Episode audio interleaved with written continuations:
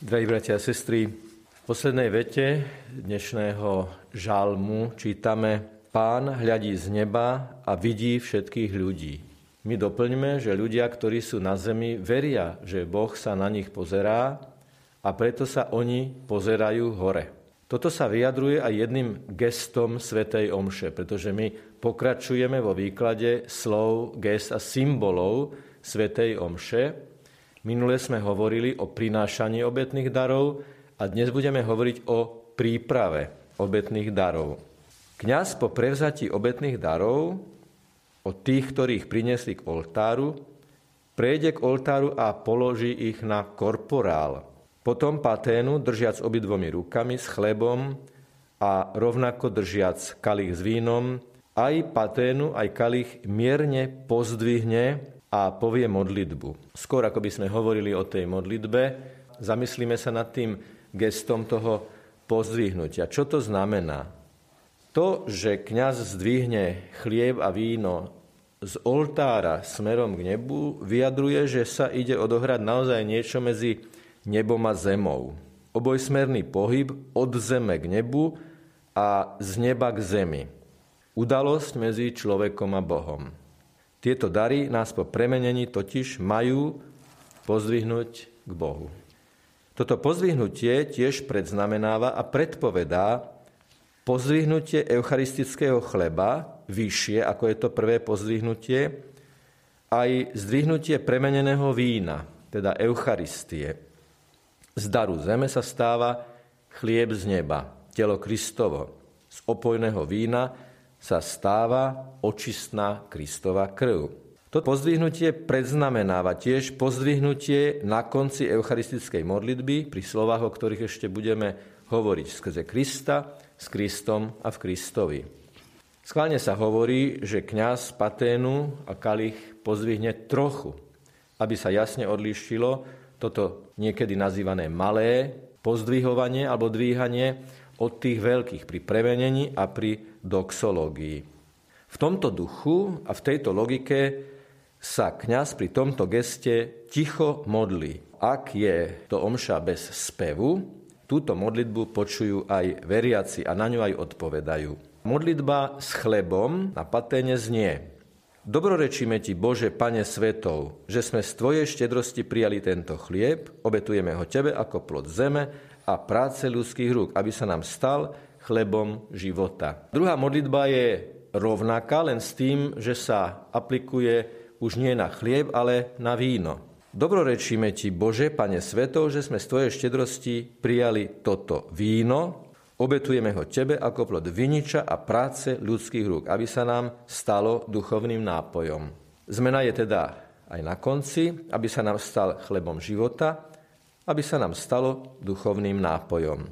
Prvá časť tejto modlitby pochádza zo židovských modlitieb. Chvál a dobrorečení volali sa Beraka aj v Ježišovej dobe. Ten, ktorý predsedal tomu stolovaniu z pravidla otec rodiny, vyjadroval vďaku za chlieb a víno ako dary stvoriteľa, dary Boha a pána svetov, pôvodcu všetkého. Druhá časť tejto modlitby, kde sa spomína ľudská práca, bola naformulovaná počas liturgickej reformy po druhom Vatikánskom koncile na výslovnú a osobnú žiadosť Pavla VI, aby bol pojem stvorenia ako Božieho daru, prijatého z Božej štedrosti, aby tento motív bol doplnený motívom ľudskej práce ako spolupráce s Bohom, ktorej ovocím je chlieba víno.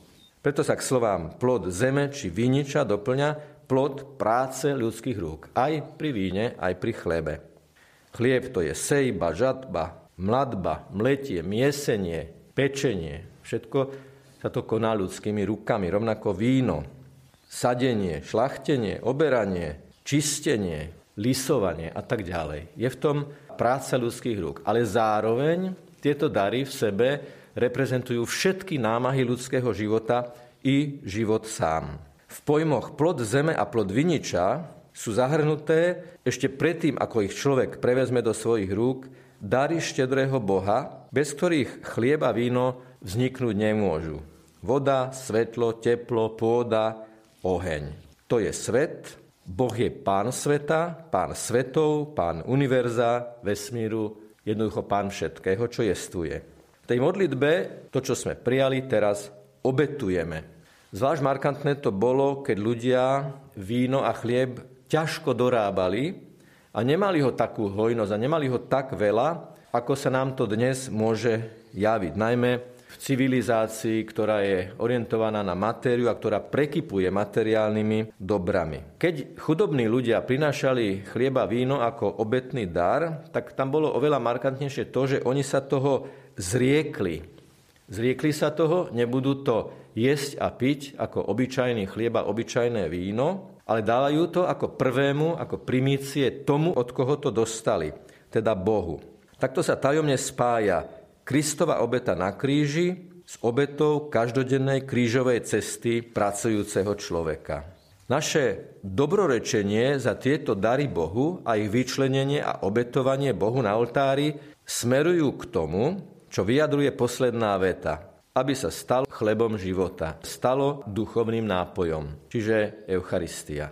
Aj slovné spojenie chlieb života, aj slovné spojenie duchovným nápojom má biblické zdroje. Svetý evangelista Ján v 6. kapitole cituje pána Ježiša, ktorý povedal Ja som chlieb života, kto prichádza ku mne, nebude hľadovať a kto verí vo mňa, nebude smedný. Na začiatku vety je spomenutý chlieb života. Na konci vety je spomenutý smet, ktorý už evokuje aj ten duchovný nápoj, o ktorom výslovne hovorí svätý apoštol Pavol, keď píše Korintianom vo svojom prvom liste v 10. kapitole.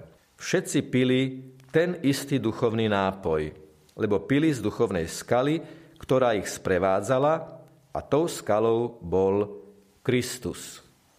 Ak sa omša nespieva, tak kňaz tieto slova povie tak, že ich počujú aj veriaci a oni v tomto prípade odpovedajú zvelebený Boh na veky. Čo je zvelebený? Etymologickým základom tohto slova je slovo veľa, veľký. Teda zvelebený Boh na veky je Boh, ktorý je veľký, ktorý je najvyšší, ktorého kladieme na najvyššie miesto nášho hodnotového rebríčka. Pane, Ty si najvyšší, a Pane, Ty si najvyšší na veky, pretože si nám dal chlieba víno a pretože nám dávaš svoju krv a svoje telo. Eucharistiu, ktorá nás síti. Iste ste si všimli, milí bratia a sestry, že jedno gesto sme ešte nekomentovali. Medzi pozvihnutím chleba a pozvihnutím vína urobí kňaz ešte jeden úkon. Do vína prileje pár kvapiek vody. Malé gesto s veľkým duchovným posolstvom, ktorému sa budeme venovať na budúce. Nech je pochválený Pán Ježiš Kristus.